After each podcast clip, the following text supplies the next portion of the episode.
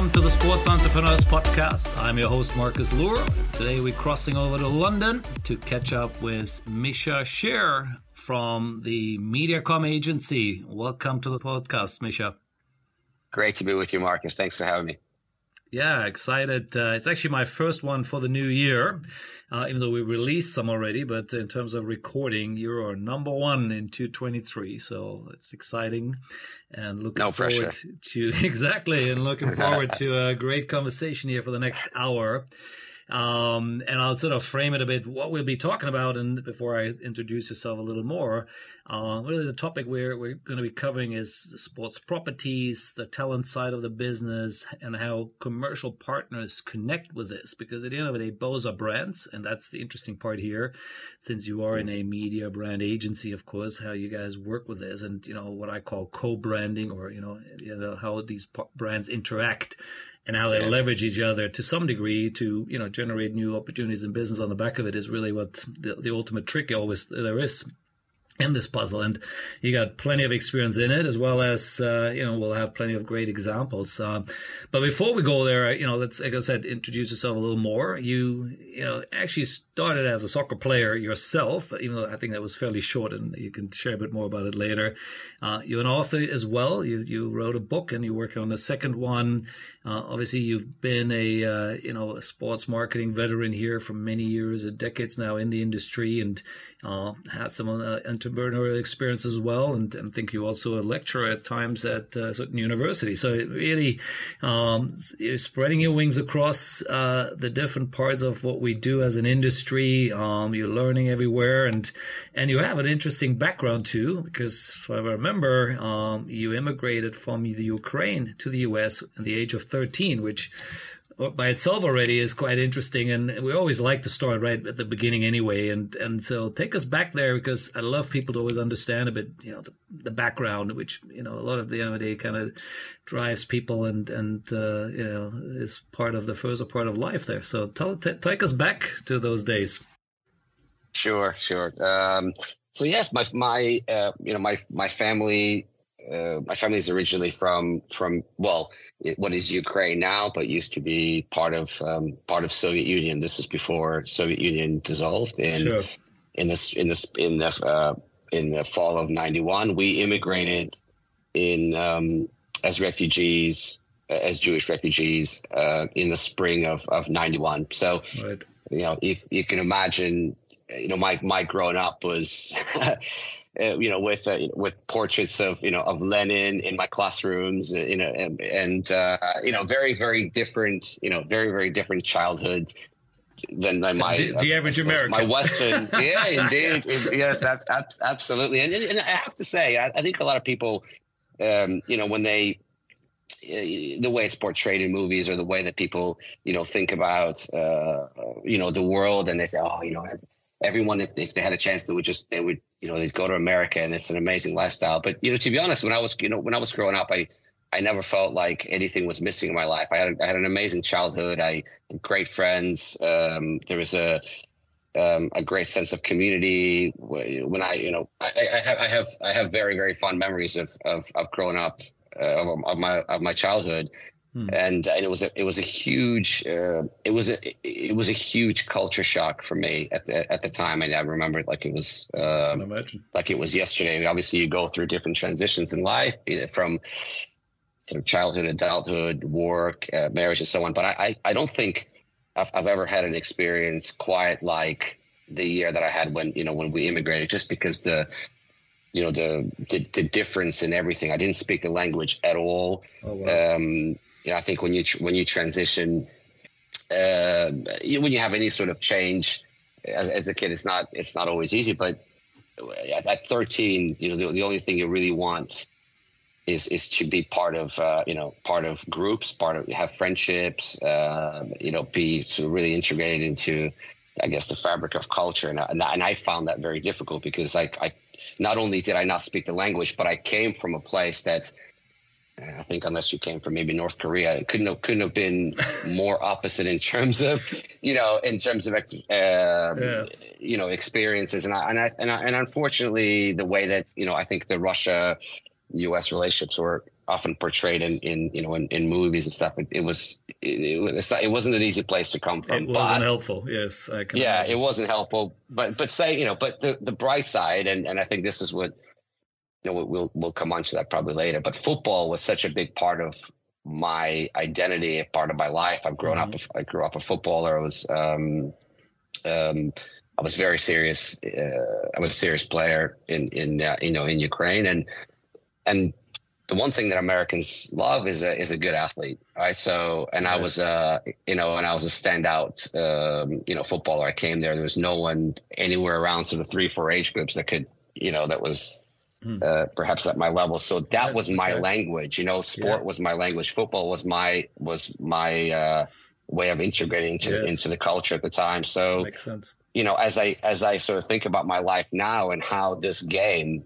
this sport has allowed me to sort of to um, to see the world, to to meet amazing friends and colleagues, to um, you know, to make a living. I mean, it's, it's been it's been incredible. It's given me everything. So um, obviously, I, I, work in a broader sports industry now, but um, you know, sport has really fueled a lot of my life. Yeah. No, I love that, uh, and it's a great way to get started. Uh, again, a the background and which is so different, like you said, to probably many others uh, I've had here, um, and how football already and you know whatever we call it soccer at that time, or in in the U.S. of course, how that played uh, a very important role. So I guess you played at sort of university level, graduated from the US, and your first job, uh, funny enough, then ended up uh, in banking, right? Uh, you know, so yes. You, yeah. you, you studied uh, finance, or or how did you ended up in the banking yeah. world? Do, do, you know what? I actually this is this is going to sound a bit bizarre, but I was so convinced I would have a long professional football career that I, I never get I never gave much thought about what I wanted to do after college, other All than right. to play. Okay. Um, and I you know and I did and I did try to play, but you know my you know, my degree, I studied, uh, I studied economics and marketing in at university, and I just look, I, I was interested in the subject matter, probably more marketing than economics. Uh, but I didn't think that it was something I would be pursuing so soon. Right. But uh, you know, at the time, this was early 2000s. The you know, football, uh, professional football in the U.S. wasn't what it is today. Nowhere near. I mean, Major League Soccer only had um, it was actually contracting. It was it went from ten teams to eight teams. Uh, you know, the, the rosters were were cut, so it was very difficult to mm. to make any sort of um, any living as a professional athlete. And I and I ended up playing for a little bit in the in the I suppose the the next division is uh, what's called an A, a league. Um, but uh, but yeah, look, I ended up um, I ended up going out to Boston. I had some friends that moved out there after college, and and they said, "Look, Boston's a great place. You know, young city, dynamic, lots going on, and um, and uh, you know, we could help you. You know, if you want to come out here, there's you know, there's lots of work, and it shouldn't be hard for you to get a job. So, yeah. Next thing I knew, I ended up, uh, you know, I ended up at Brown Brothers um, and working in, you know, working in banking, which, you know, it wasn't re- really wasn't my um, you know, it, it, it, wasn't my cup of tea to be honest. I mean, it was a it was a first job. I think oftentimes we we go into yeah, it pays the bills, and it was it was more just to be like, all right, so I you know I'm a I'm a grown up now. I've got to look after myself. I've got to get an apartment and start making you know start making a living. But um, you know, it was a it was a it was a really really um, it was I had a great time in Boston. It was a great experience. I learned a lot uh, about what I what I liked uh, about work, um, what I wanted out of work, uh, what my strengths were, what my weaknesses were. So I think all of those things when you when we talk about our journeys, our careers, our experiences, I I think that those things are really important when I want to speak to students now, and you know, it's we're on we're on that sort of discovery. I think, mm-hmm. and and at discovery doesn't stop. And you know, sometimes people get you, um, you know, to 30 or 35 and, or 40 for that matter. And they say, Hey, you know, I actually, I would like to do something else. And, and, um, I think that happens a lot more now than, you know, than before. Right. So I think yeah, we should always absolutely. be mindful as we go through on that journey of, of what, um, of what we enjoy and what, what type of work and what type of environment brings out best in us. So uh, from that perspective, I agree. Banking was, was interesting. And, Now, how did you get from then being in Boston, um, and the next sort of uh, step in some sense here is you, you go to you go to Liverpool uh, to get a degree, an MBA in uh, in the football industry at the University of Liverpool. So, how do you get from yeah. from Boston to Liverpool? Yeah, so it's an interesting story. So I was um, I, I was thinking for a while about what you know what do I really want to do, and I and I knew deep down that I didn't want to work in banking and um, and if there was a time to make a to make a change, you would have I would have had to do it then, sort of in your mm. I guess mid twenties, um, you know, before going too far down sort of one yeah. um, you know one one alley. And I ended up I was speaking to a uh, catching up with a good friend of mine from university, and and we were talking about some of our some of our friends, our teammates, and he mentioned to me that one of our teammates was doing this this master's degree, and you know, he said, "Oh, uh, he's doing this master's degree in you know football industries in Liverpool," and and I was like, "What?" I to myself, "I'm sorry." Like, I'm, he's doing a there's a master's degree to work in the football industry. That's incredible. I, I didn't I didn't think these things existed. So I was I was uh, I, you know I was guess I nearly drove off the road, but I I, I was um, um, I was very enthused to find out that something like that even existed. I just remember going home and, um, you know, researching what it was. And I thought to myself, this is it. This is what, you know, this is what I'd love to do. Um, mm-hmm. How do I apply, you know, my experience, my business background and, you know, in a, in a sport that's okay, I'm not playing, I'm not playing it anymore, but yeah. if I can make a career uh, being an executive. I mean, this wasn't. I, I don't. You know, look, we're Marcus. We're talking about this now. We know how much the industry has evolved in the last, you know, twenty some years. But yeah. it wasn't really a major. It wasn't really big business. Um, you know, until sort of early two thousands, right? So, and this is this is when maybe late nineties, early two thousands. So that's when some of these you, you'll know, obviously, FIFA Master and Liverpool were the only courses at the time that okay. were designed to basically uh, uh, educate you know executives to come into the industry and right. take on some of these new roles around media um, you know international international development mar- uh, uh, sponsorship and and so on so i ended up um, i ended up coming out and well i applied and i flew out and wanted to make sure that i, I got the you know i got to meet people i didn't know if they were getting 500 uh, applications or five but I wanted to make sure that they saw me and they understood how how serious I was about you were about you it. know coming down the score. So and you know I got accepted and you know next thing I knew I sold my car, I sold my apartment, I you know I took uh, a lot of my savings and I you know packed up two suitcases and I came over to um, you know, I came over to Liverpool. Liverpool. Oh, yeah, that's cool. Yeah, I love it. That's a great story. I like that. Nice. Um, well, let, us jump a little bit. So you graduated. Uh, I think you you also wrote a uh, maybe you started your first sort of paper there. Um, something regarding the soccer in North America commercial opportunities. Uh, I'm not sure. Did you yeah. did it during your MBA or was that your thesis? Or, I did. Right. Okay. Yeah, it was part of my yeah, it was part of my it was part of my thesis. Um, mm-hmm. So I was very you know coming coming from the U.S. My initial idea was to, uh, and I was quite fascinated to how some of these football clubs uh, in Europe and particularly in the UK, obviously the you know, the likes of Man United and you know Chelsea, Arsenal, um, how could they uh, Liverpool, how can they best uh, you know leverage their appeal in, in a, in, a, market like North America. And having right. having come from there, I saw the, the huge appetite that there was for these football clubs. And I, know you've had many, you've you've spent a lot of your time out in Asia, so you understand, you know, what the you know the fandom you know that exists. Absolutely. And I saw that in the U.S. And I wanted to. Um, and I and I thought being coming from the U.S. this would this is a place where um, maybe I'm uniquely placed to to you know to write a thesis, you know, to demonstrate that I understand the way that the whole U.S. system is structured from you know from the um, you know from the youth game to the college game to professional level to you know and and and sort of everything in between and and hopefully that you know that piece of work would be useful to clubs that are looking to develop their strategies in North America and how you know how they can go about that.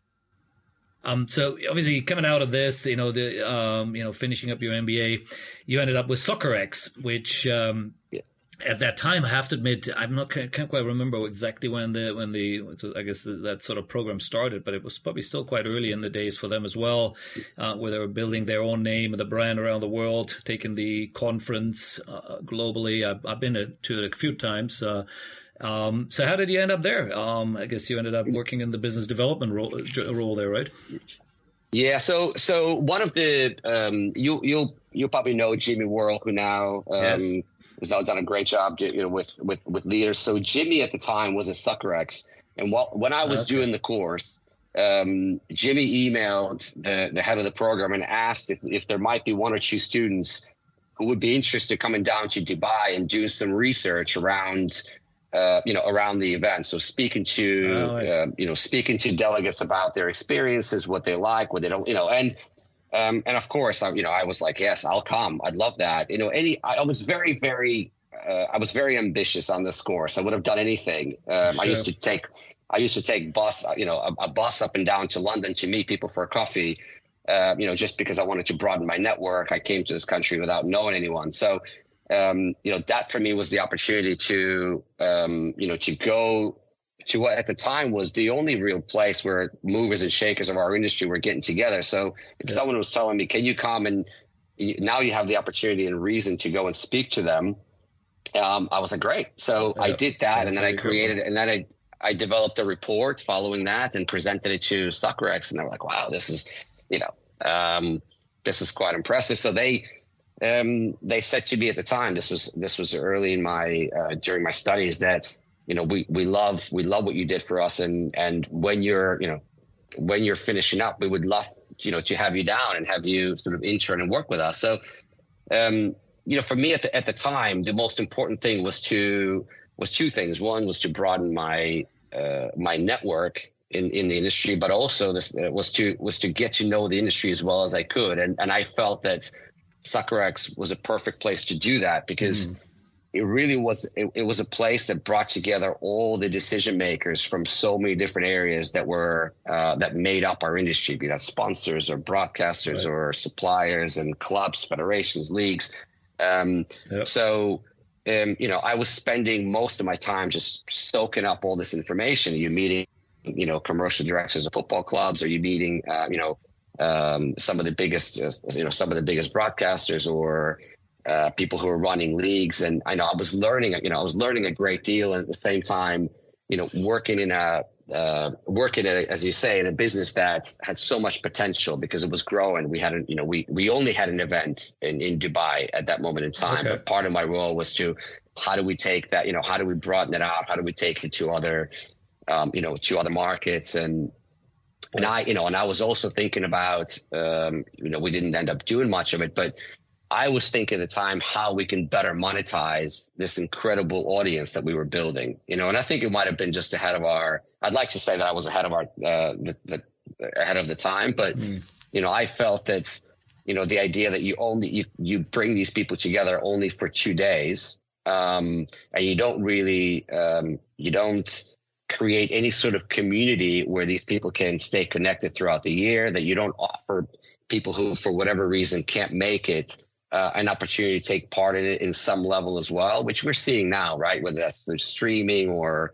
um, you know, those things are not necessarily mutually exclusive. But I felt that the there was an opportunity to make Soccerex much bigger than it was in terms mm-hmm. of the, the, the, the global footprint and and how it uh, and the types of uh, services that are offered to people. I, I, and, and I think you did a bit of it, right? I think in, we were there yeah. almost five, bit more than five years, and uh, yeah. my recall here is that you, you obviously helped to expand it into other cities. Like uh, there was the Singapore version, right? Um, I guess. And, yeah, and we took Singapore, Manchester. Manchester. correct? Yeah. Um, so that was all part of your remit, basically figuring out how to take the the you know take the event or take the the concept around the world, and of course generating new revenue on the back of it, right?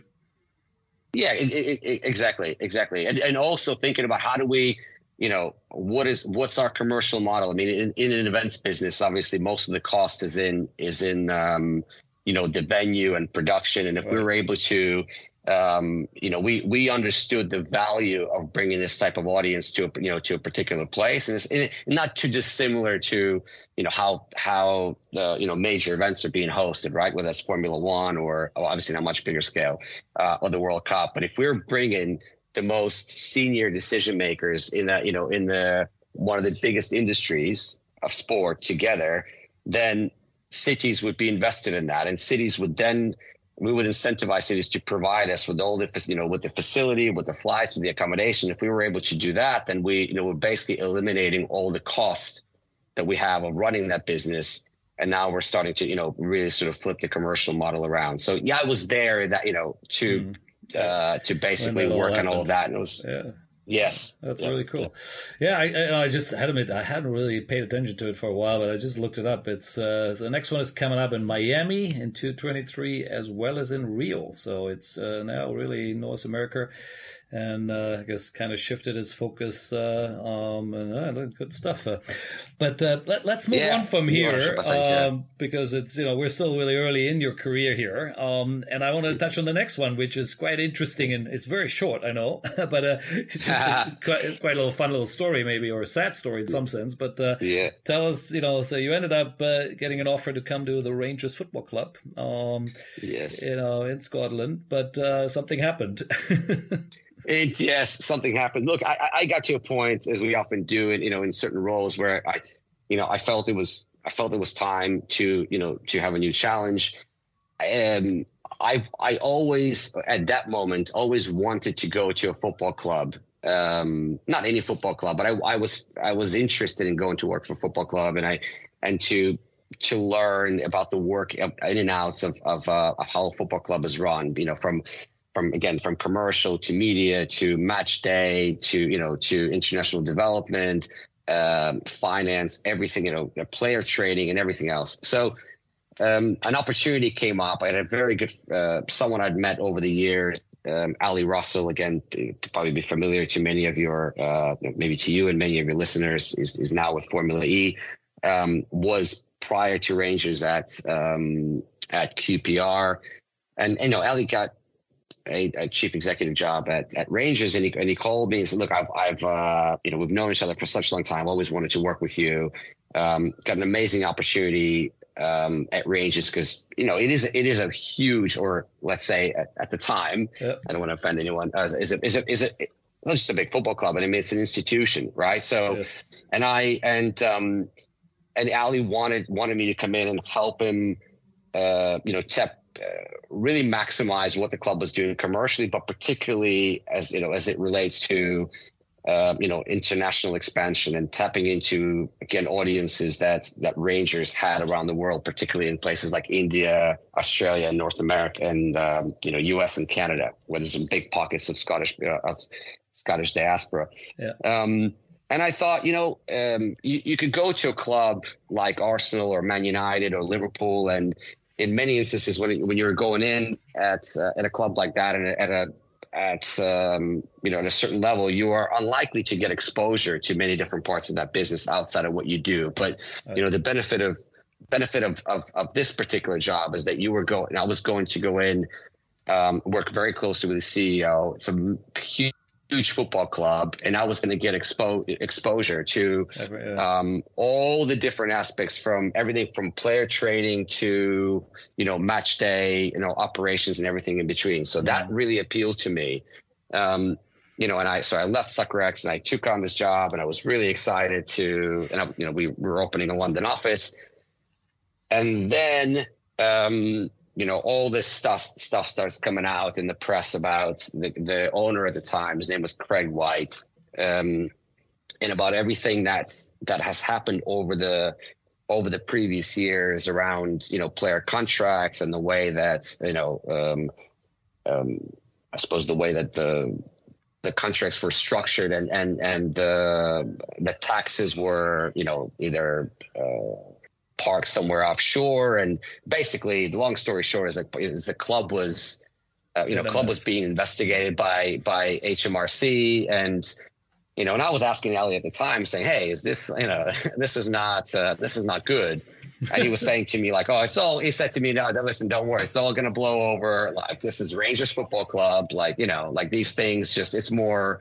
Uh, you know, this thing will go away. Uh, uh, okay, okay, but you know, obviously it didn't go away, and you know, we often talk about you know some clubs being too big to fail, but um, Rangers clearly weren't too big to fail. And, um, you know, not only did they go into administration, they went into liquidation. Um, okay. So I was, you know, I, I just happened to be there, um, you know, in during that time. So as soon as they, you know, uh, when when um, things took turn for the worse and and administrators were brought in, basically everybody was uh, you know everybody was let let go. So my you know my my time my time at, at Rangers was relatively short, but you know when again when you look at when we look back at our careers and then you know Steve Jobs famously said that you know our lives only make sense when you look at them you know looking back not forward. So um, I think still it was a really important uh, uh, period in terms of my professional development, my personal development. I learned a lot and um, you know not everything always goes as planned. You know that's a, that's that's a, that's a good lesson. And um, you know I thought to myself, look, it's it's it's it's disappointing, but I couldn't have really done anything in that situation. It's not, it wasn't really up to me. And if I was good enough to get that job, I'd be good enough to get, you know, an, another job. Um, well, and so, you which know, is what happened. One door that. closes yeah, and the next one indeed. opened. Um, and indeed. so we're getting to the world of MediaCom now uh, where you are. You spent the last decade now, so I think this started your career started around 2012. So you know we can really talk about the last 10 years, and which is what exactly what we're doing, um, because you had multiple roles, and you know sort of you know as you grew within the company there, um, and fell up the career ladder there. Uh, so I really want to dig around that, and we're going to spend now you know some good time there. But maybe before we go there, as usual, not sure everyone automatically will know what even MediaCom is. Um, yeah. So it is obviously a massive, what's what you would refer to as a media agency, part of the Group B, Group M, and, and the WPP network, and that sort of probably frames it a bit for some people already. But tell us a bit more, you know, what the company actually does before we then dig into what the company expects specifically does in the world of sports, which is obviously in the space you're in. Sure. Uh, well, I'll, I'll, I'll try to make it as, as, as simple as possible. People who uh, a lot of people will maybe know um, WPP group. So it's um, you, you, probably have yeah. 140,000. Yeah, big big advertising group, probably anywhere between 120 140,000. You know, employees of creative agencies, digital agencies, media agencies. Um, within that, within WPP, you have GroupM, which is a, which is a media investment group, and all it basically means is that um, it's a trading. You know, GroupM is a trading company. Um, that manages you know billions of dollars of of uh, advertising money mm-hmm. um, you know around the world. So every about thirty percent of all advertising that you see on television around the world is, is managed by GroupM. Wow. And and the the reason it's called GroupM is because at the time it was a com- it was a combination of four different agencies. So it was Mindshare, MediaCom, mm-hmm. MEC, and Maxus. Now now you know all of those things you know, have evolved since then. We don't really have, you know, MediaCom was the last.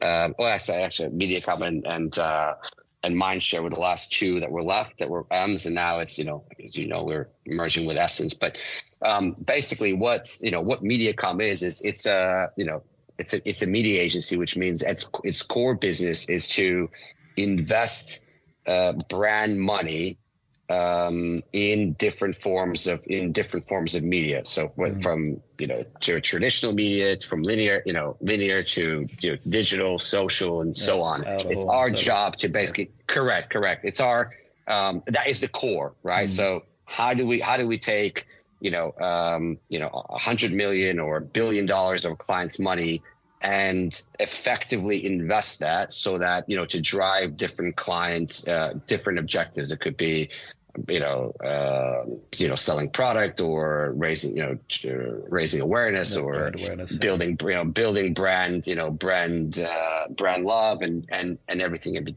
sort of everything in between. So, so you stepped in there as director of partnerships and brands. I think that was sort of your first role. Yeah. And again, now having framed a bit what, what the, you know, what the agency does, it's, it always appears to me that there is a there's some budget already somewhat sitting there, and you guys now have it figuring out how to best deploy it, um, or do you still have to fight for the budget to deploy it? How does it work? Yeah, so what what what has traditionally been the case, and it's still the case in many in many instances, that you had you have your media agency that that um, invests in more traditional media channels, mm-hmm. and you have more sort of, uh, I suppose, sponsorship, uh, you know, sports marketing agencies that take clients' money and invest it in, in other types of channel right. channels. What we recognized at the time, and we weren't the only ones to, to do this, is that you know, as the world was evolving, you couldn't. It's impossible to look at it in that you know in, in those uh, in those areas as if they have nothing to do with each other. So you know, if you if we work on behalf of let's say Coca Cola um, we know more about Coca-Cola's business probably than they do.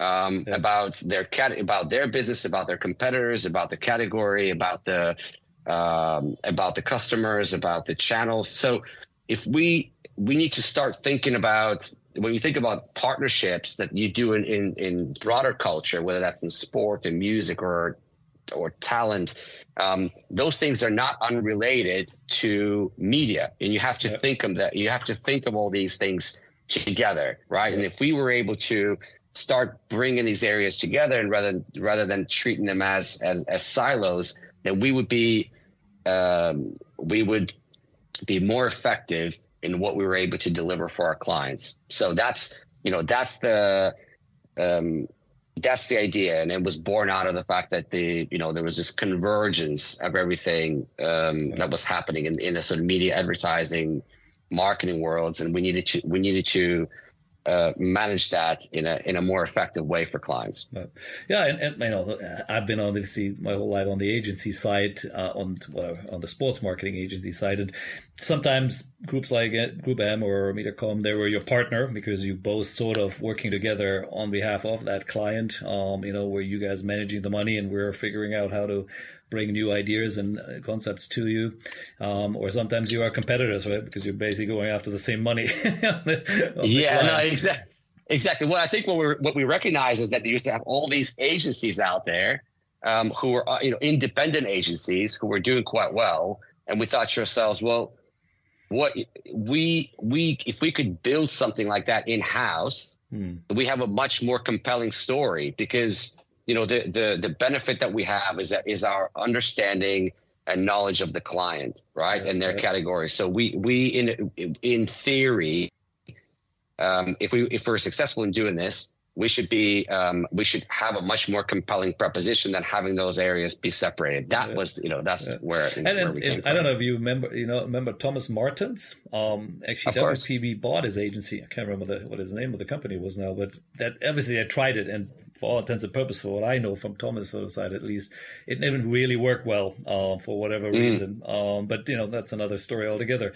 But uh, yeah. let's talk a bit about then you know, because I think you know this is where I want to go now first uh, before we go back to the brand side of it, because I think that's always fascinating how you know how you really make sure you maximize that as investment dollar right? And and i'd really love to hear your side from that because that's obviously what you want. At the end of the day you have to deliver something to the client uh, which uh, they recognize as was worth our money.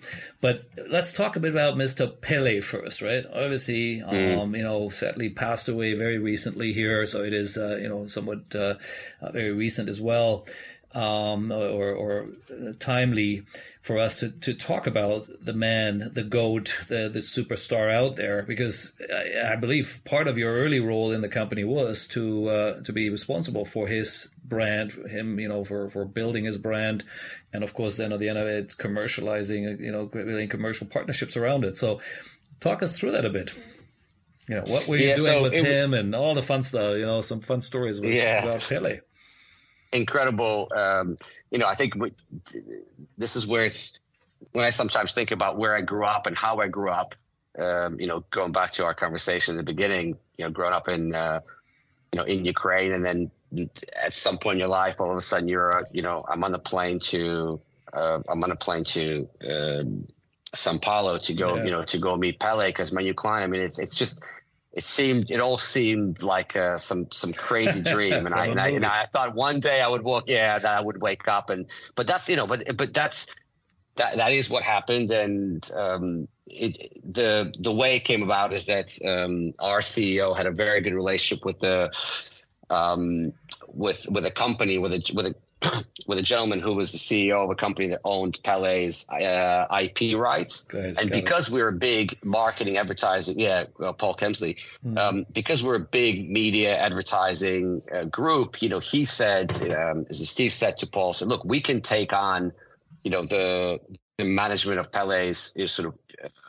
uh, commercial uh, extensions and so on. And because we have, you know, we, we our access and our understanding of that world is is, is uh, correct, correct. So, and I was brought in to do that. Now I've never done that kind of work before, so I'm pleased. And I'm, Steve and I have since, since become very, very good friends, and obviously it all worked out really well. But um, you know, they were looking for someone who had, had who was uh, who had commercial experience, who was who was well versed in this in the in the football industry, who was well connected, and I suppose I take those boxes on some level, and and and they maybe took a bit of a leap of faith on me. But um, but yeah, I came in. It was basically a blank canvas. They asked. Okay. They said, "We've got Pele, and you know, we need to, um, you know, we need to make the, the, the you know the most of his brand. So on one hand, how do we how do we make him as relevant as possible? And I know that might sound crazy to some people, but you know, at the at the same time, you know, as big as Pele was, you know, we live in the world of the here and now, and a lot of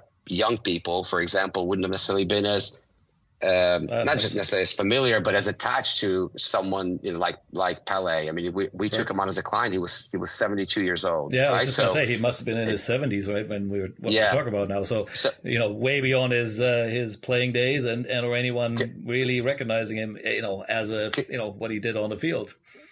Exactly, exactly. So, and I, you know, and I, will be honest, I had as much as I admired Pele as someone who's grown up on on football.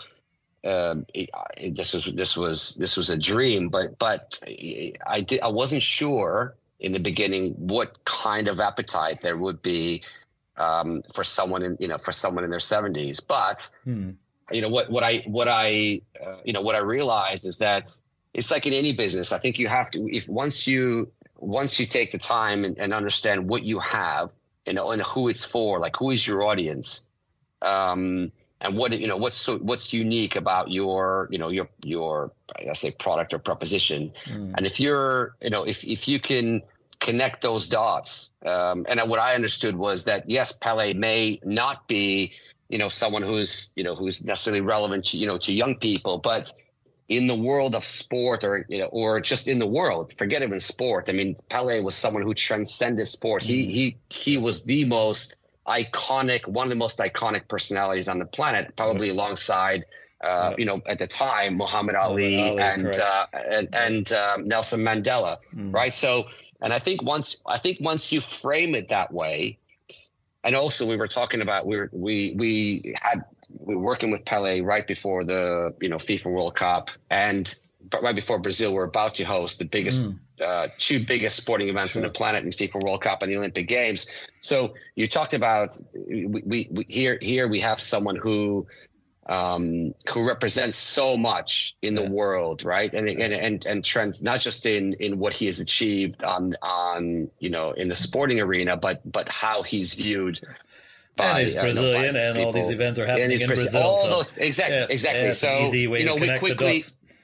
Correct, correct. So you know, my my my vision at the time was, you know, it's it's not about sort of maximizing and getting as many people in and getting having Pele flying all over the world and doing a million things. It's all about, you know, he's, you know, he's a diamond, right? He's the most. It's, you got to treat him like a precious diamond. It means it's not for everybody. Yeah. Um, it's for very, very few and and I knew that if we were if we were successful in in, in building that narrative and that story, and we understood who that's you know, who that narrative was uh, uh, most aligned with, um, then and it was really all about sort of fewer, bigger, better. You know, I wanted to build sort of a, a, a, family of partners around him, maybe five or six partners who were some of the biggest and most iconic companies in the world in what they do, right? So, and that you know, hence uh, why we partner with someone like Coca-Cola or Procter and Gamble. I mean, you know, these are pioneering companies, right? And and and by association, and I remember thinking we have to, the, you know, the, the the first company we have to sign is Coca-Cola because, you know, that that in itself speaks volumes to the world around Pele's, you know, appeal and his relevance. Because you know what it's like. Sometimes other brands look at look at what sure. others do, and they say, "Oh, okay, well, uh, you know, if Coca Cola thinks that Pele's is, then cool. we think so." Yep. That's kind of that's kind of how it was, and we ended up working with some incredible companies from Emirates to you know there's Emirates the biggest you know the best yeah. airline in the world to Hublot to Procter and Gamble and you know Coca Cola um, and did, were yeah, you involved was, in the know, Mastercard? The, the Mastercard? Deal? No, no, this was, was before. No, this was okay. before. Yeah, right, this was before my time. I, so, when I think of one, that's actually the one I probably always have yeah. first in my mind. Interesting enough, uh, you know, he was all over Mastercard, obviously, for years. With many, many years, yeah. many. I think that relationship, that relationship went for you know for at least a decade, if not you know if not longer. Someone mm-hmm. correct me on that, but um, but yeah, I mean, look, it gave me. Uh, you know, what was interesting for me, obviously, other than spending um, many, many days and you know in in weeks and months, you know, in in Pele's company, but you know, it opened up so many doors as well, right? I mean, when you when you have a client like that, you're meeting heads of state, you're meeting CEOs of, of uh, some of the biggest companies in the world. Uh, it was, uh, you know, it was incredible, incredible experience from from every um, you know, from yeah, from from every perspective. So um, uh, yeah, I'm incredibly grateful. A couple more questions before we sort of you know move on here. But uh, one is, give me a sense, and uh, again, I know maybe you know you, you can mention you can say specific, but I'd love to just always get a sense of you know why are we talking about dollars and cents here. Um, you know, what would be brand spending with him? Um, I do recall ages ago that we had some conversation, I think, with him as well. And you know, normally it's always at least several million dollars, of course, before you even, yeah. before they get out of bed. But uh, you yes. know, give me an idea. What was the sort of value you guys you guys were able to generate for them? Um, on a year-to-year basis, or maybe on a on a uh, sort of sponsor by sponsor basis. Yeah, we, we were. I mean, it was in the it was in the millions. I would just say, you know, I would just say that to you know, I guess to to um, if that's the question, if you're asking what they were, you know, yeah, so you're asking you know, what exactly they were investing, what, you know, yeah, and then I mean, multi-year I mean, deals, right? Yeah, um, multi-year deals, correct. I mean, again, that's that's that's all part of that's all part of the strategy. Is that you know when I'm going to, um, you know, when you're going to Emirates, you're saying, you know, Pele is not going to turn up on five different commercials, you know, during the World Cup. Um, that's the value when you're paying. Let's just say if you're paying a million, if you're buying into and you're buying into this relationship, we're buying into you, mm. right? So you are going to be one of you know one of very very few partners that we're going to work with, but we're going to invest in you, and clients see value in that, right? Because otherwise, you know, if you are you know, if you're saying to one client, all we're going to do is a multi-year deal and it's going to cost you, you know, at least a million dollars, and then you're turning up and doing an appearance for a hundred thousand. That doesn't that doesn't work. Mm-hmm. Um, and it does that's not to say that hundred thousand or two hundred thousand or three hundred thousand is not a lot of money, but it's inconsistent, mm-hmm. right? So um, there is a you know you can't walk into I used to use an analogy you can't walk into a Bentley dealership and say well all I have is you know all I have is fifty thousand. It's like well if you have fifty thousand there's plenty of places where you can buy a car, yeah. but you can't buy a Bentley, right? So it wasn't. I I was quite open about it. It's not for everyone, um, but you know, we we we wanted to. We didn't have. You know, in, I mean, in in in practical terms, you know, Pele didn't want to be spending most of his year on the plane, right? So we had certain amount of days that we were working with. That he was happy to travel. He was happy to take. To, um, so we had to manage that. We had to manage those days very very carefully. So if you only have 50 days, let's say in a year, or whatever it was at the time, um, then we had to be very careful about how we, you know, how we maximize those days across, you know, select few, you know, select few partners. And what we found was it's almost like, you know, what if you compare it to how what the Champions League does, right? What UEFA does. They say, hey, we have eight partners and that's it. Not 12, not 14, it's eight. Right. Um, yes, they pay a premium to be one of those eight, but there's only eight. Yeah minimize the supply. Absolutely. Um, yes. You know, it works yeah. in many industries, and uh, and for sure here, you know, where you where you're min- minimizing how many partners he has, and and there are many other examples, right? The Michael Jordans of the world and others who again similarly do these things, and um, it's great to hear, and and that's why I've spent a little time on it, not just because obviously uh, sadly passed away and therefore it's topical, but uh, but also you know people see how the longevity of a superstar like him is, right? He's in the seventies and, and he's still making millions of dollars, of course on the on the images, on the likenesses, and uh, that's incredible. Now, eh, before we move on from him, I love to just you know, as you said, you spend days and hours there with him. A little personal uh, story here of you know sh- giving the sense of what we all hear about, right? How how what a, how nice he was and how this and that. But you know, give us one story which maybe touched you the most, or or kind of reflects that the person he was. Um, sure, sure. I mean, I could. There's there's so many, yeah, but I, I think an hour one, doing that. I think yeah. but I, I, I, what what really what um what really struck me was just how um just how humble he was and how much and how much he genuinely cared about people. Mm-hmm. So I'll give you an example. We came. We had a. Uh, we visited visited Cairo uh, as part of the work we were doing with Coca Cola at the time. Mm-hmm. And Pele always wanted to know, um, you know, who is who's involved, what are we doing, what's the process? Like he wasn't just turning up and just sort of smiling and shaking hands. He was he wanted to be involved. So I remember the the the evening that we that we arrived there, we were having dinner. He always liked having dinner late. Um, and it just it was just um, just what he did. You could eat at like eleven o'clock at night and he was asking about the people who met us at the airport and and you know the the names and so on. And then we and then I talked we talked him through you know the plan for the next day, and you know first of all when you know when we knock on his door at twelve o'clock to go, he's suited and booted and he's ready to go. He knew that people there were waiting for him, right? So right. he knew there was a schedule. We are going from one event to a press conference to a. Uh, you know, to um, you know, to a launch, to a video shoot, and and he knew that so much had gone into planning for that, and he wasn't going to let people down. So that's mm. you know, that's one thing. Mm. Just the pure professionalism of the guy, right. where you know, I think we often don't see that from you know, from uh, I suppose stars or famous people. Um, but when we arrived at the press conference, I mean, it was it was chaos. Uh, people were, you know, uh, all fighting, trying to get trying to get a question in before uh, the first question in. And, and I remember like it was yesterday. He he someone asked him a question. He said, "Excuse me, just before I answer that question."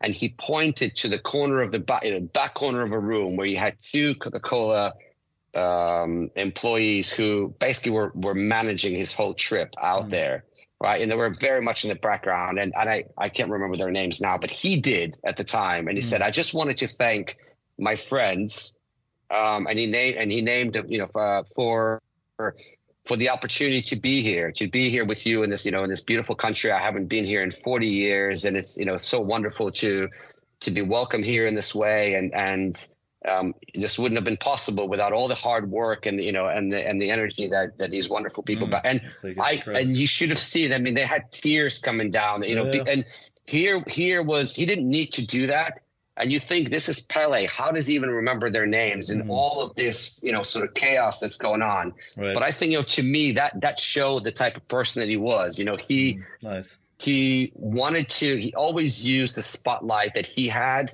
um, you know, to to share it with other people. You know, to show other people that he genuinely appreciated the you know the the attention he genuinely uh, appreciate everything that people did for him and i I, to me, that spoke volumes, volumes about the type of person it was. I, I think I, will never forget the look on these people's faces. I mean, it was just, it was just beautiful, and and that's just the kind of guy that he was. Yeah, no, great story. I love it, uh, and, and definitely sort of uh, reflects uh, amazing how, who he is as a person. So now let's get back a little bit more to the business side of the of the of our yeah. conversation here. You know, as much as we could probably spend just talking about Pele the whole time.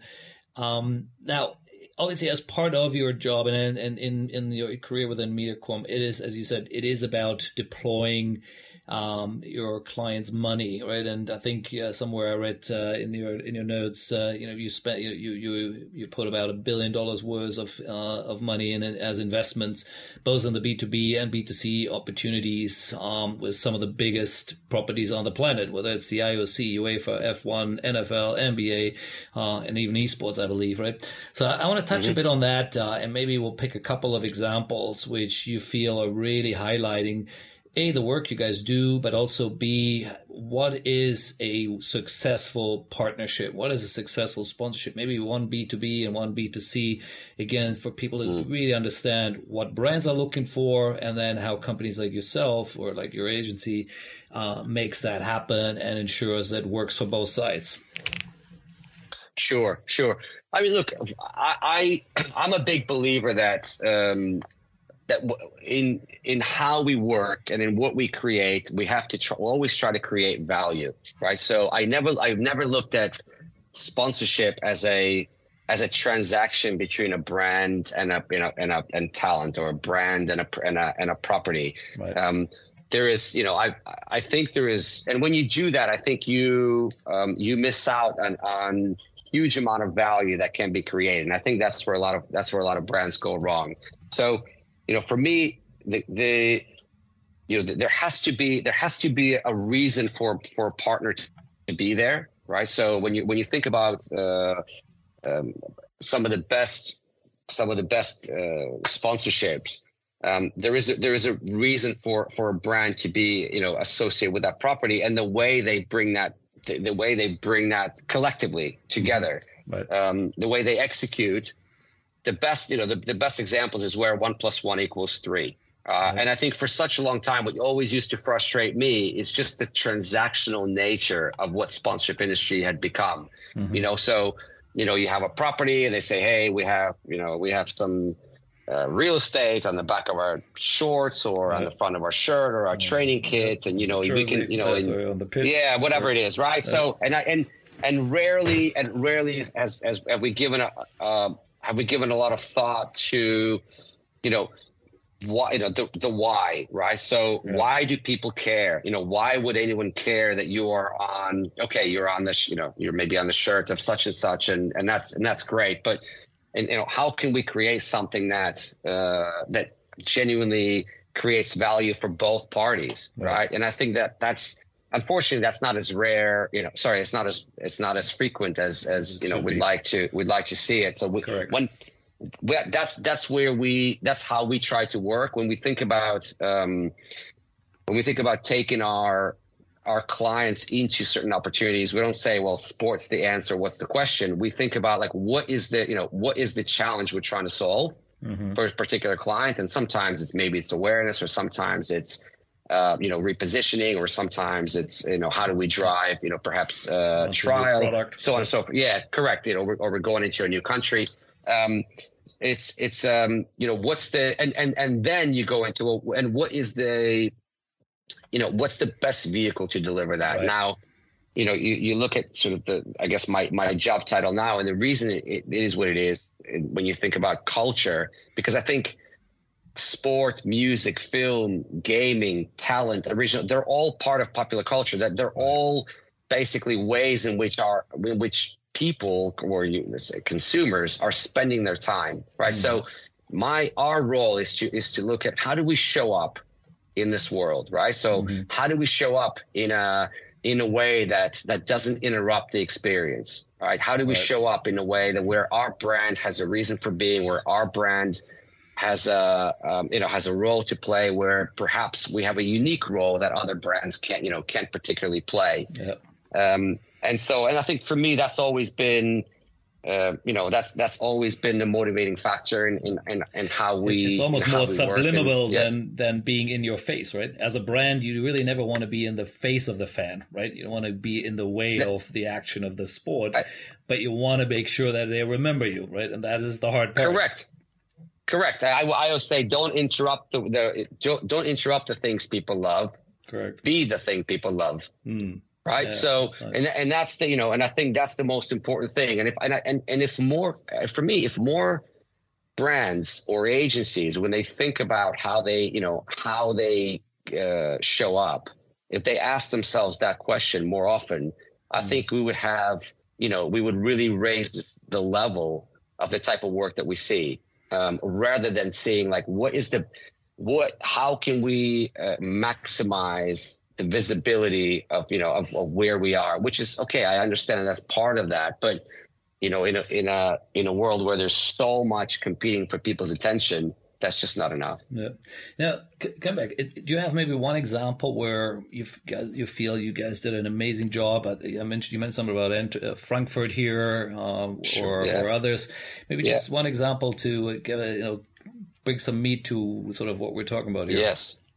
Yeah, sure. So, I mean, I think Eintracht example is an interesting one. So, for those for um, for those people who are listening who are not not aware, so um, Indeed has been a partner, has been the the main partner for Eintracht for I think uh, six years now, and, and and still going. So it's a basically it's like Google for jobs, right? Mm-hmm. So it's a okay. it's the biggest job search uh, search engine in the world. They had a they had a huge challenge in Germany, being one of the biggest labor markets. That there was another there was a competitor called Stepstone mm-hmm. in um I think it's called Stepstone um in uh, in Germany and nothing that the client has done in the past in terms of their creative, in terms of their media mix, you know, would shift the dial. People just didn't really understand or care about the brand. Mm-hmm. So the, the, the question to us was, you know, is there another way? Is there another way that we can show up in Germany that will that will help people understand what we do and how we do it and and and and and so on. And oh, you you'll know in, in Germany is quite unique as a sports market because it has such a has such a strong hold on football. You have football, football, football, football, then maybe Formula One and you know handball. But football is is very developed. Bundesliga is hugely developed, and you know without going into too much detail, you know we landed on the opportunity to partner with a you know with a club like Eintracht Frankfurt. Um, mm-hmm. And the reason and the reason we wanted to do that is um, first of all, the way that it's a one one club, uh, you know, one city, one club. It's a major, you know, Frankfurt is a is a business capital of, of Germany, yeah, uh, which was important, you know, which was important for Indeed because what what they really wanted to do was engage with, you know, with decision makers in in human resources, big companies. Um, but also, but also what they what they want to make sure is that they did, they weren't seen to be buying into the culture, right? So if you go into um, and spend the money on Bayern Munich, you're almost sort of paying for you know uh, for fandom, right? Mm-hmm. So you're you're you're buying into success that already exists. Right. And what Indeed actually wanted to demonstrate as a company is that you know careers um, are squiggly, right? So your career is not a straight line. Mm-hmm. So you're not always on the up. You know, it's interesting. You know, when you talk about my my experience at Rangers, right? right? So right. sometimes you're up, sometimes you're down, um,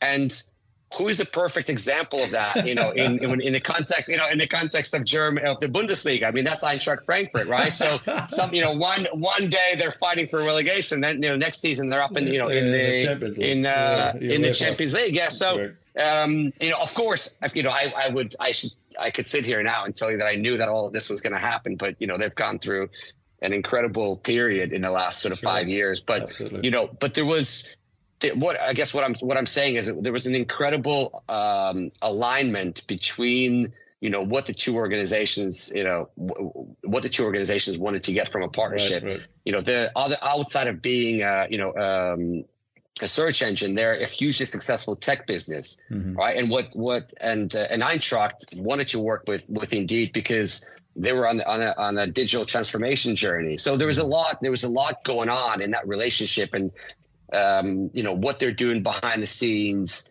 um, how they're you know how they're showing up in terms of creative, and you know again this idea of you know you're not always you know you. Uh, you know, in, in the game, sometimes right place, right time, and you score. Right, again, it's all about you know jobs, right place, right time. Um, there's lots of narratives that you can play on in football, and they and, and bringing these two parties together in the way that we did um, and the fact that they're still together and, and, and it's been voted the most, um, I think it was the, that indeed are the favorite sponsor in Bundesliga, I think speaks volumes for, for how, okay. uh, you know, how they've been able to uh, endear themselves to the German public, considering that indeed is not a, you know, is not a, it doesn't exist in German language, right? So, I mean, yeah. there's a, there's a big barrier to not just to drive awareness, but to drive um, you know, meaning and differentiation. So that was uh, nice example. example. Now, I, yeah. I, have a question here. Um, now, because you know, which side are you guys are mostly on? Uh, before the client makes a decision, as in you help analyze which property they should be investing in, and or or is, are you also then part of helping leveraging it right and spending additional money to, you know to to really make sure you maximize both. the opportunity buying it you're both. on both sides okay yeah, yeah, we're on both sides and it all depends you know sometimes uh, you know sometimes you're doing everything from start to finish from you know from strategy to negotiation to execution and sometimes you know, we might do the strategy negotiation. The client might be working with someone else in the execution. So it really depends on on the existing structure that might already be in place for that client. But indeed, we're, for example, we're new into that space, so we were doing a lot of that work for them. Makes sense. Now, again, in the old days, there was always this sort of, I think. Uh, if, uh, if, you read textbooks, I would argue even um, it's like okay, for every dollar you spend on the on the sponsorship deal or on the engagement yeah. with the with the with the property, you'd spend another dollar or two on the other side. Now, I don't mm-hmm. believe that's necessarily true anymore, and I'm sure there is kind of every variation of that. But uh, what was it if you would sort of uh, uh, look at it where you are now? What is it what you see? Is that what is the norm? Because the problem I see a lot of times is the brands don't spend enough money. You know, they spend it all buying into it, but mm, have almost correct. nothing left, which means they just expecting the property to do it all for them, which we all know doesn't happen. And that's when everyone then ends up walking away from it and saying, ah, it didn't work. Well, it didn't work because a lot of times the brands actually don't do their job or they're part of the job, I would argue. Correct. Uh, what's your thought on that? Yeah, I agree. I think this is what we, when we advise clients, you know, we we always um, we always account for what it would actually what would it actually take to achieve our objectives. And I think signing, you know, I think the, the as I, I couldn't agree more with you. Just signing the deal um, is just the beginning. If you don't, you know, and and again, I would say that ninety percent of what we see is just that, mm-hmm. right? You you don't read the, either either there is an expectation um, that that alone will do the job, which it doesn't, or there is lack of you know there is lack of planning and understanding of what what you actually have to do to you know to you know to bring that to life because you know whether you whether you sponsor a football team or a Formula One team or NFL, you know you have to remember there are thousands of other partners who are in that space. So on any given weekend, if you're a Formula One sponsor, let's say there's probably a thousand you know a thousand partners out there, uh, you know, in some shape or form. We're spot. activating. So sure. vying for the same attention. So just because you have a logo in the car, you know, you have to you have to work really hard to try um, go back to what we were discussing earlier to be part of that conversation to right. get people to notice you and say oh that's why you're there and yeah. this is why i care and this is why it's interesting so um, Absolutely. In terms in terms of like whether that's 1.5 or 1.7, that really that that depends on uh, that depends on what the client's objectives are, and and sometimes you have a much bigger job to do if you're you know if you are a I don't know if you're a Coca Cola, it's one thing everyone knows what Coca Cola is, but if you're crypto.com, it's a different thing, right? So. Mm-hmm you have to you probably have to overinvest in some some type of activation if you're a brand that is relatively unknown. Correct. Um, but I would certainly um, I would certainly advise that it's probably anywhere between sort of you know the 1.5 or you know two to one. Right. Okay. Cool. That's interesting. As I, I mean, I, you know, I've done a bunch of these things over my career, um, but sure. I, you know, probably more as lately, late, uh, you know, like you have. So I'd be just I was curious to to understand that. Um, really interesting stuff. Now let's talk a bit about. I know you also work work you know on the from your you know stories with Pele. You guys doing a bunch of work with other athletes as well, right? From uh, Özil to you know Vinny Jr. and others. And um, what do you see? When when we have these conversations over the years with with a with a brand, you're looking at what can you invest in, right? You could get become part yeah. of the league or Formula One, you know, the entire race series. Then you have a team or you have the athlete, and they all have different things, yeah. right? The athlete is maybe the most. Uh, uh, the interactive part because you know you're dealing with mm-hmm. a human being there. The other one is a team, which is whatever, whether it's football club or Formula One, and then you have a league, which is probably the most anonymous portion of it. Right? There isn't really yeah. They don't talk. But it also is the safest part because very likely the league doesn't do anything stupid versus an athlete can do is the opposite of it, right? As we know. Yeah. Um, how do you guys balance that? How do you manage the risk factors and or the, is it really just because, depends on what the brand's appetite is and how they understand what they're getting, or how you guys deal with this? Sure. I mean, look, there's two there's, there's two parts. I mean, one, you from from a brand from a brand perspective, um, brands have brands do understand that there's an there is always an element, some element of risk, right? And and you can um, you just have to see if the brand has the appetite for that, mm-hmm. um, and also how you how perhaps you manage that contractually. You know, should anything ever you know come up that, um, and, and and to be honest, in my experience you know, if when whenever things have happened with our clients or others, um, people it's all it's all about how you react. I don't think that brands have to really worry about, oh wow, we were associated. You know, yes, you you know, Adidas were associated with. Um, you know, Kanye West. Kanye West when, when he said, we said they, recent, they, they said we, you know, we're, we're out, right? So it's not, it's, I don't think, I don't think people hold, uh, you know, people don't hold brands accountable unless they unless they they don't react in the right way. So I don't think there's a there's a huge risk necessarily. Mm-hmm. Um, but what we found with talent and how we've sort of built uh, the work that we do with talent is that you know we almost we we work with talent in the way that we would work with brand, right? With a, mm-hmm. so if we understand how some of the most successful companies are built, whether that's Apple or Disney or Coca-Cola or Amazon, um, you know, how they, you know, what's their what's their brand, uh, essence all about, you know, how they understand who, you know, who's their audience, what's the, you know, how they deliver. If you, if you apply that to talent, which in today, today, the talent is media, right? I mean, you have, uh, you know, we see it all the time. Know, people always use Cristiano Ronaldo, but there are many athletes, you know, Vinicius Jr. has 50 million followers. Mm-hmm. 50 million. I mean, show me a football club yep. that has 50 million followers. You know, you you you you'll, you'll struggle to find you know you'll struggle to find many. So if you in if you are becoming or, or, if the athletes now because of the way that we interact, the fans interact, and the way of you know the, the world of social media, if they're becoming media companies, then you have to then we have the opportunity, knowing what we know and uh, from about the platforms and about marketing and about brands and we have the opportunity to work with with talent to help them uh, to basically to become a brand in their own right. right. I don't Absolutely. mean I'm not talking about launching their own brand, but you know, how do you? Hey, Vinny, if you want to attract commercial opportunities,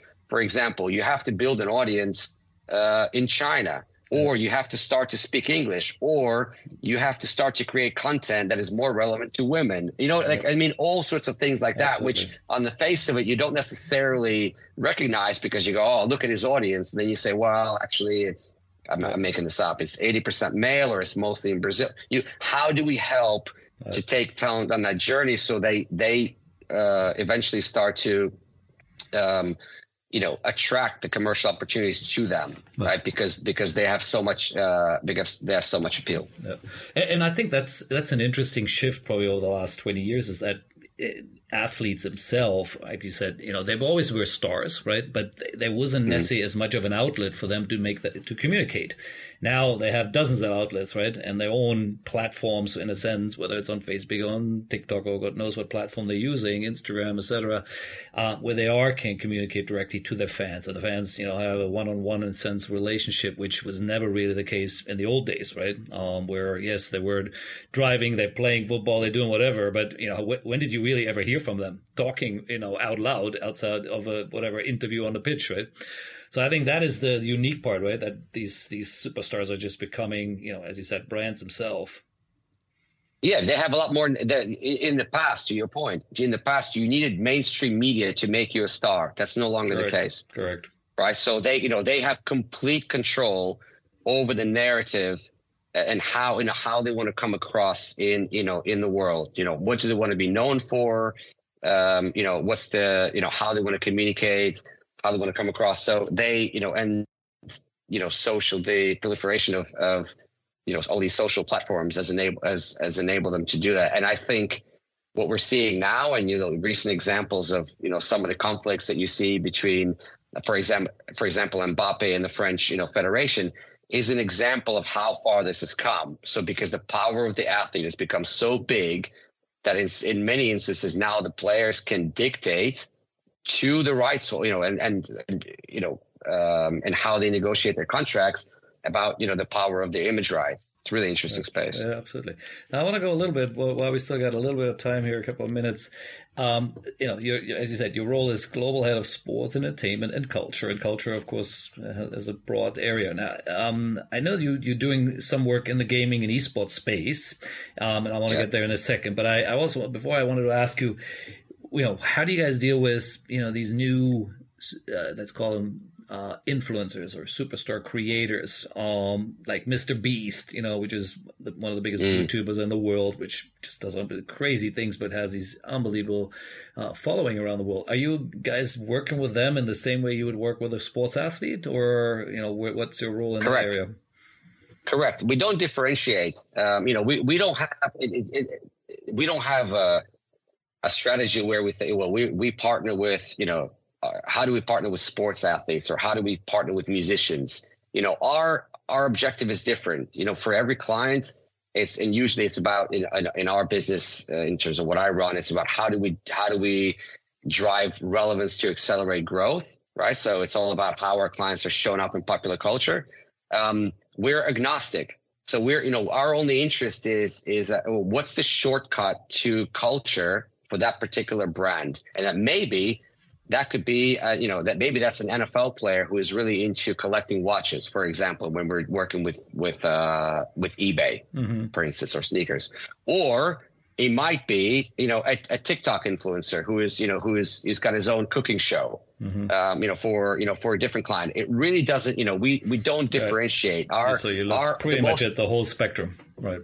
At the whole spectrum, and and I think mm-hmm. that's you know that's where I find the role quite fascinating because you know where the way people are spending their lives it's not like you know it's not like oh whether they're they're they're watching sport and they're listening to music. No they're gaming they're watching the game uh, uh, you know they're watching sport. They are you know there may be uh, you know uh, they're on tiktok. And how do we find uh, the right way to show up in those environments in a mm-hmm. way that they that where we're adding value to their experience right so can we partner with particular talents, you know, as you just mentioned, a YouTuber, and create something that is really valuable for our audience? That's what we're thinking about, and, and rather than um, you know, any any whether being uh, deciding beforehand which pillar we want to go down. Uh, uh, and that makes total sense. Absolutely, yeah. I, I yeah. that totally. I can see the logic there. Now let's talk a bit about gaming. Um, obviously, it's it, it exploded in some sense um, during COVID because everyone was stuck at home, and therefore more and more people playing it around the world. The, the number is three, close to three billion gamers globally.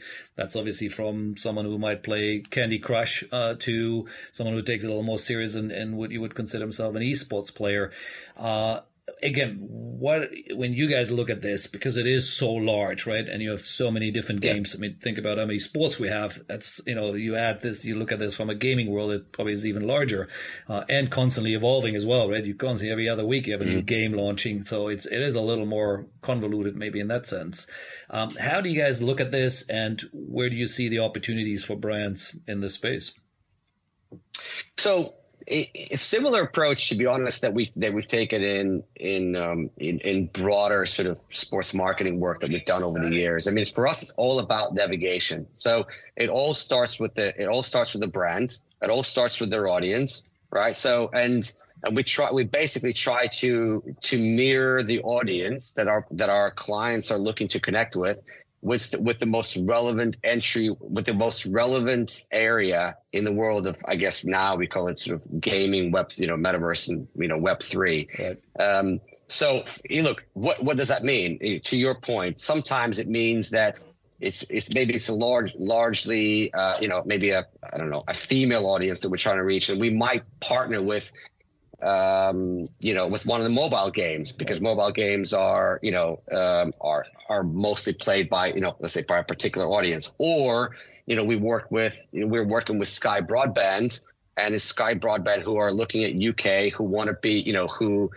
um, want to demonstrate, the, you know, their capabilities in terms of their, you know, in terms of their, um, in terms of their signal, and and they want to be the the the um, the choice uh, broadband for you know for gamers. Mm-hmm. And that in, in that instance, we partner with someone like uh, like Guild Esports team and work right. with David Beckham and that team there. Right. It really it, again, it really depends. Depends on the brand, depends on the country, depends on the audience.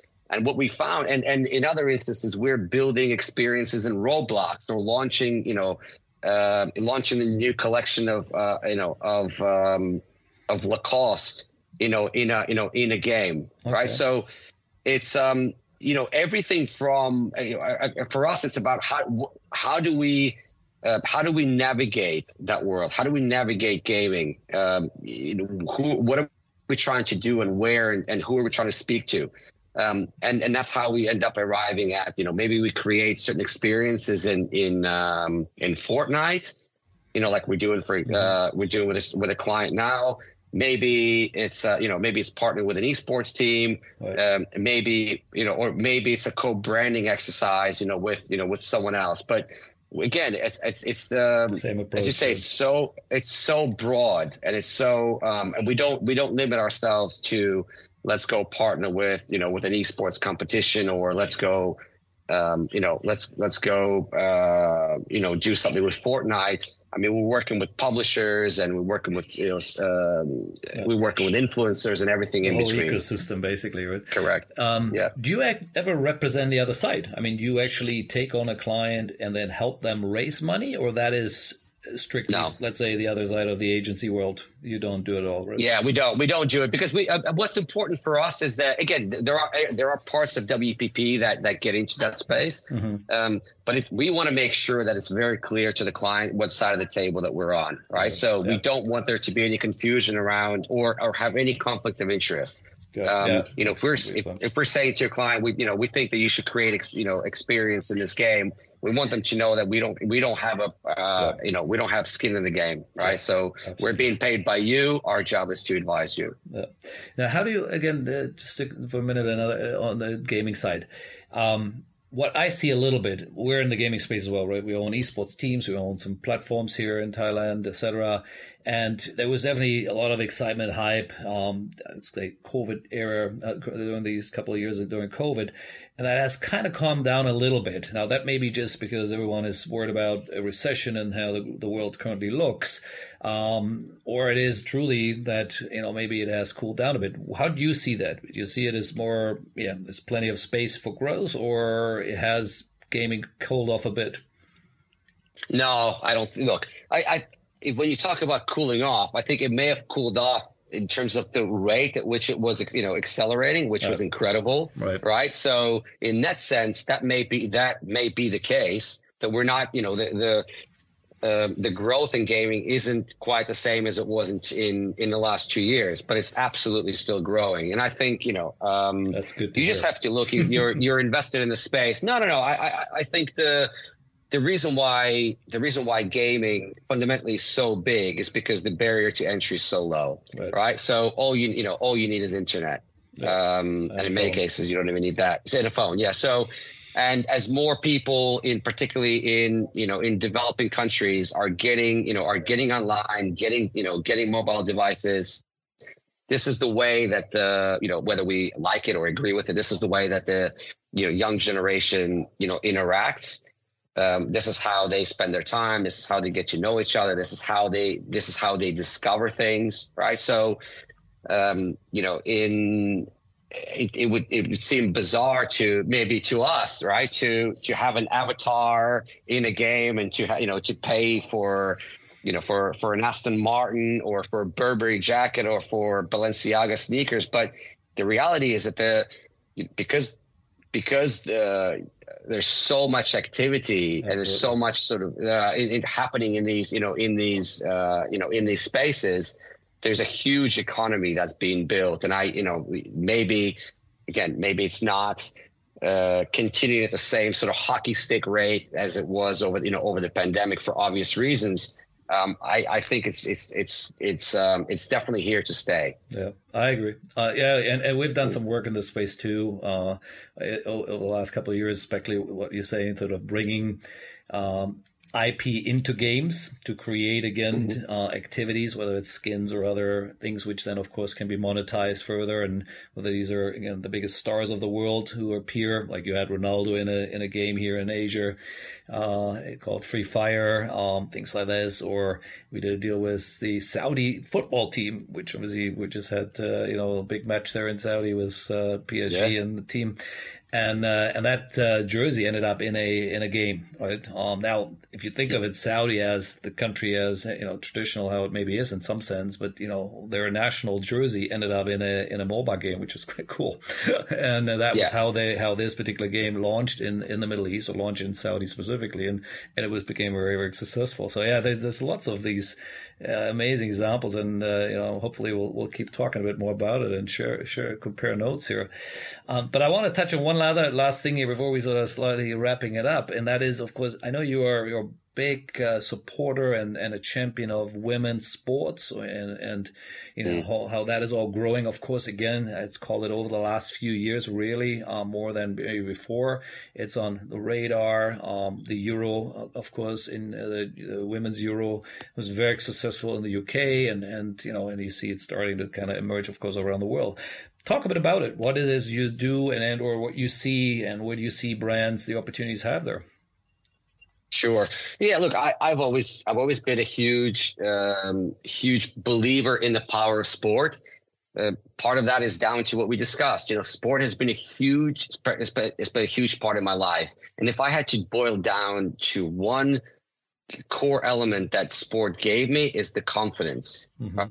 And I think if we can, if we can, if there were more confident people in the world, and I'm, i know it's very simple, um, then the world will be a better place because I think confidence drives everything. It's good for relationships. It's good for, you know, it's good for, um, you know, for how you pursue your career. And, and so, and, and the lack of confidence can have the opposite effect throughout your life.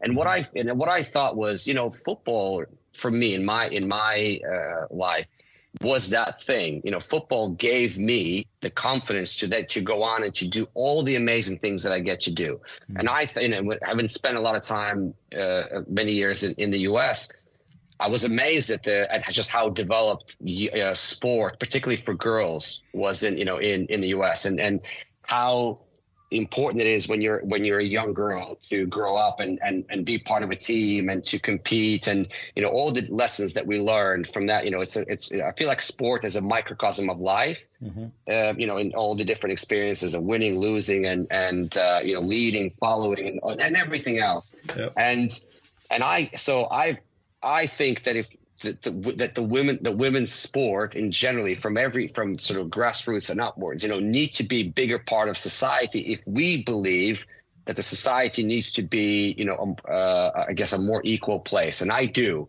Um, you know I've had um, you know I've had the pleasure of since I've been at, you know in WPP to work for some of the some very very uh, impressive uh, female leaders um, and it's and it's and it's hugely enhanced my you know my my career. So when I look at the, the role that that sport can play in sort of leveling you know in leveling the playing field, the power of sport, the power of women's sport, I think it has it has an it has an incredible potential. And now and, and I have a young daughter now as well, so I want my daughter to to see that you know that just in the same way she goes to Arsenal men's games, she goes to you know she goes to women's Euros or women's World Cup, and she and she sees sold out stadiums watching women playing at the highest level. Mm-hmm. I think that's incredible. It's that you know you yeah. you cannot underestimate the power of seeing something like that for a young girl growing up. So I've always in, in the roles that I've been in, I've always encouraged brands, you know, to invest in women's sport, not necessarily because you get this same level of exposure or it does it's it's not about that i think you have to think of it in terms of how what you're doing as a company to really you know to um, to make a difference mm-hmm. right to drive you know to to drive the you know to to be part of the conversation that is that is increasingly becoming uh, important in our society, right. which is you know empowerment, elevation, celebration of uh, you know of women. So I've, and I'm I, assuming you see more and more of that use, happening, yeah. right? Uh, I'm, Absolutely. I'm, i mean, I Absolutely. see it every day as well. But uh, you know, you're obviously right at the front end of it, um, where you see brands investing do- marketing dollars into things, and you can see, clearly see that brands are the same way they would come to you and me and saying, "What do you have in gaming? What can we do there? We need to be there because it's a young audience we're trying to target." Are you have you have brands now saying, "Okay, well, how do we, you know, get involved? How do we make an honest attempt to be in women's sports?" Or Absolutely, yeah, absolutely. Not only are they saying that, what they're saying is that there's not enough. There's not enough of uh, of uh, there's not enough for them out there to invest okay. in. Okay. Right. Okay. So, which I think is quite interesting. So, how do we how do we start to really build a meaningful uh, you know, meaningful product out of women's sports. Right, so, right, right. you know, we, we just had an we just had an incredible uh, women's Euros, right, in, yeah. in the in the UK. I mean, yeah. I mean, you have ninety thousand people turning up at Wembley. There's clearly appetite for football in particular. You know, there's obviously other sports, but how do we take that momentum? How do we, um, you know, and how do we start to build?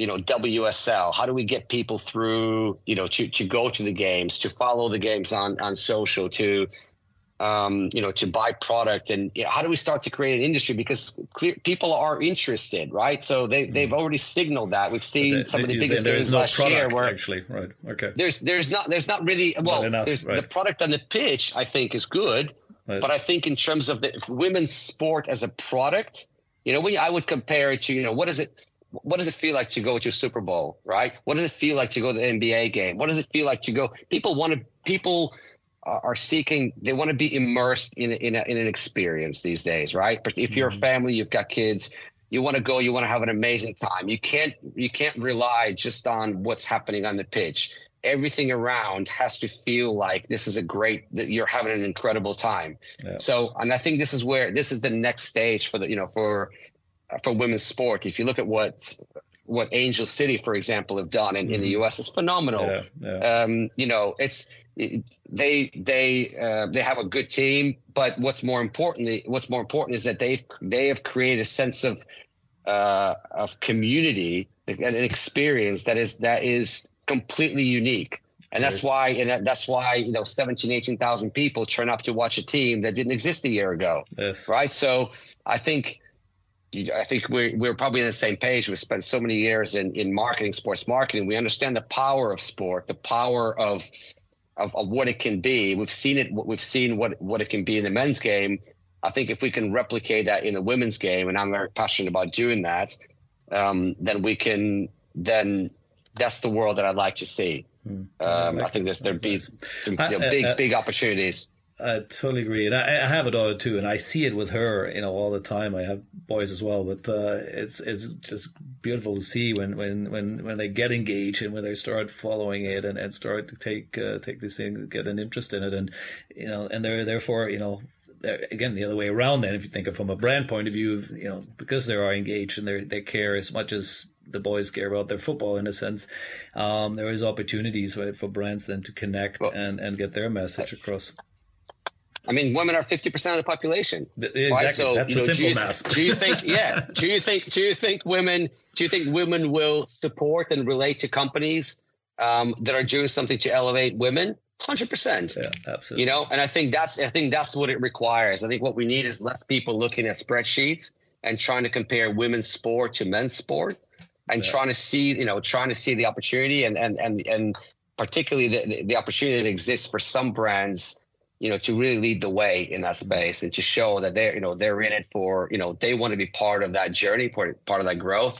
And I think the, you know, the upside is certainly there. Yeah. Yeah, no, no, I think absolutely right. We're on the same page here, and and I, I want to sort of start wrapping up here, and, and I want to touch on one last thing really, and that is, you know, you mm. you you co-authored uh, a book before. It's called The Art of Branded Entertainment, and again, it's probably somewhat about what we talked about the last hour mm. plus here. Um, but you are doing a, a, new book. I don't know whether you are you can already share a little bit of what that is about, or or uh, if it's too early. Yeah, sure. Yeah, I'm working. So we, you know, we spoke about talent and something I've, I've uh, and I enjoy writing. So, and something I've wanted to write about for a long time is is basically how what's what's happening with talent. And so the you know the book is uh, well the working title is you know athlete to enterprise. You know how do you actually um, you know, if you are managing talent or if you're talent, uh, if you're an athlete, mm-hmm. um, how do you how do you go about building a uh, building um, a personal brand right. which can which you know which which can um, which can live on and give you the opportunity to you know to um, you know to generate income and revenue for many years beyond you know following your career. Right. And I think that, you know the, the, the challenge you have today is that so many so many athletes. I mean, I, I won't bore you with statistics, but so many sort of football players or NBA players are you know are going bankrupt you know five years after you know after they retire, and it's because they never take the opportunity while they have while they have the chance to really build something that can sustain them over time right? And they think that those opportunities will come because they're famous or because they have you know but but that's not how it works right? So um, you know being able to relay some of my experiences of working obviously with some top top athletes from Pele to Vinny to Eni Aluko um, and you know Mesut and everyone in between. Um, what what can uh, you know what can I share with people about building building audiences, building relevance, um, you know, investing in you know investing over time uh, in creating something that people deeply care about. So and and transcending from sport into popular culture. So Absolutely. that's kind of the theme, you know, the theme of the oh nice um, of the book. Thank you for I'll asking. connect you with uh, Tracy Benson. Not sure if you uh, you heard of her or you've listened to the. I have for, for the name. Yeah, she, yeah. She, uh, she, she was on my podcast too, and, and her company's called Obsesh. Um, and she calls it, you know, she works with the 99% of the athletes who are struggling, right? Not the 1% mm. who are making millions and everyone sees on TV, but it's all these others, Olympic athletes and many others who are, you know, as passionate as the next one is about their, their, their sport but they don't make the big bucks. But she's teaching them how to leverage the social media side in other areas, which uh, allows them to generate new revenue uh, way beyond just what the big stars can do. And so I think part of maybe you know what you're just talking about about your new book, uh, besides what the big guys do, you know maybe you know have a look at also what the little guys do, who are sure you know, yeah, equally. So I'll put you in touch with her. I think it'd be an interesting conversation between the two of you. So, that would be uh, great. I love that. Misha, this was good fun. I, I really enjoyed this. I, I learned a lot again uh, um, from the sort of other side of the business, right? Like you said, you guys are really looking at from how the brands, how they invest their money wisely, um, and therefore on the end of it, uh, creating smart partnerships, which works for both sides, and that's the whole trick. And whether you're an athlete or a brand or or, or sports property, uh, it really doesn't matter. I think the, the the tricks is always the same, right? And of course, social media has taken it to another level, and and it is way beyond sports, right? It isn't just about any more of the big stars. It's yeah. uh, you know, new stars are born every day on somewhere on TikTok or on YouTube, and and that's exciting for all of us. I think uh, so. Fun stuff here, and uh, thank for, thank you for your time. Thanks for having me. Really enjoy the conversation. Thanks, Marcus. Cheers.